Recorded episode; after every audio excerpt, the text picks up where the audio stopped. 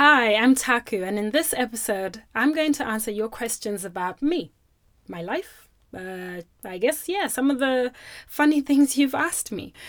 Sabrina, Isabel, Christian, Christina, Ryan, Seb, Wes, and Neil have asked, How old are you?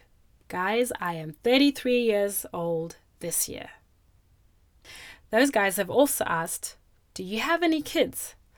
No, I don't have any kids yet, but I have two goddaughters. They're really, really cute. And also, I call all the characters in Multicultural Me my babies. So every time I pick up the book and I see those kids on the covers, I go, ah, look at my babies. Uh, so I kind of do and I don't. but real life ones, no, I don't have any kids. Jessie, Neve, Lizzie, and Alana ask, Can you tell us about your life? Ooh, how much time do you guys have? All right, I'll make it quick. I am very fortunate that I get to use my life stories, the good and the bad, to inspire people.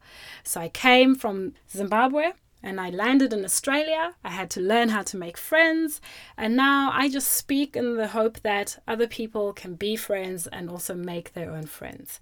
I'm so, so lucky that my life is full of adventures, and they're all connected by me being curious and creative and wanting to help people. Thanks for asking. Those girls have also asked, Do you have any pets? I have no pets at the moment, but when I was growing up in Zimbabwe, we used to have dogs as pets. The other thing is, I pet sit quite a lot in Australia because my friends ask me to look after their puppy dogs or their kittens when they travel. So I guess I can say I have adopted pets. Maybe that's better. Ryan, Seb, Wes, and Neil ask, How tall are you? I love how this question is just a little bit random. Okay, how tall am I? I am 167 centimeters. That makes me about average height. So, not too short and not too tall. I'm just normal height.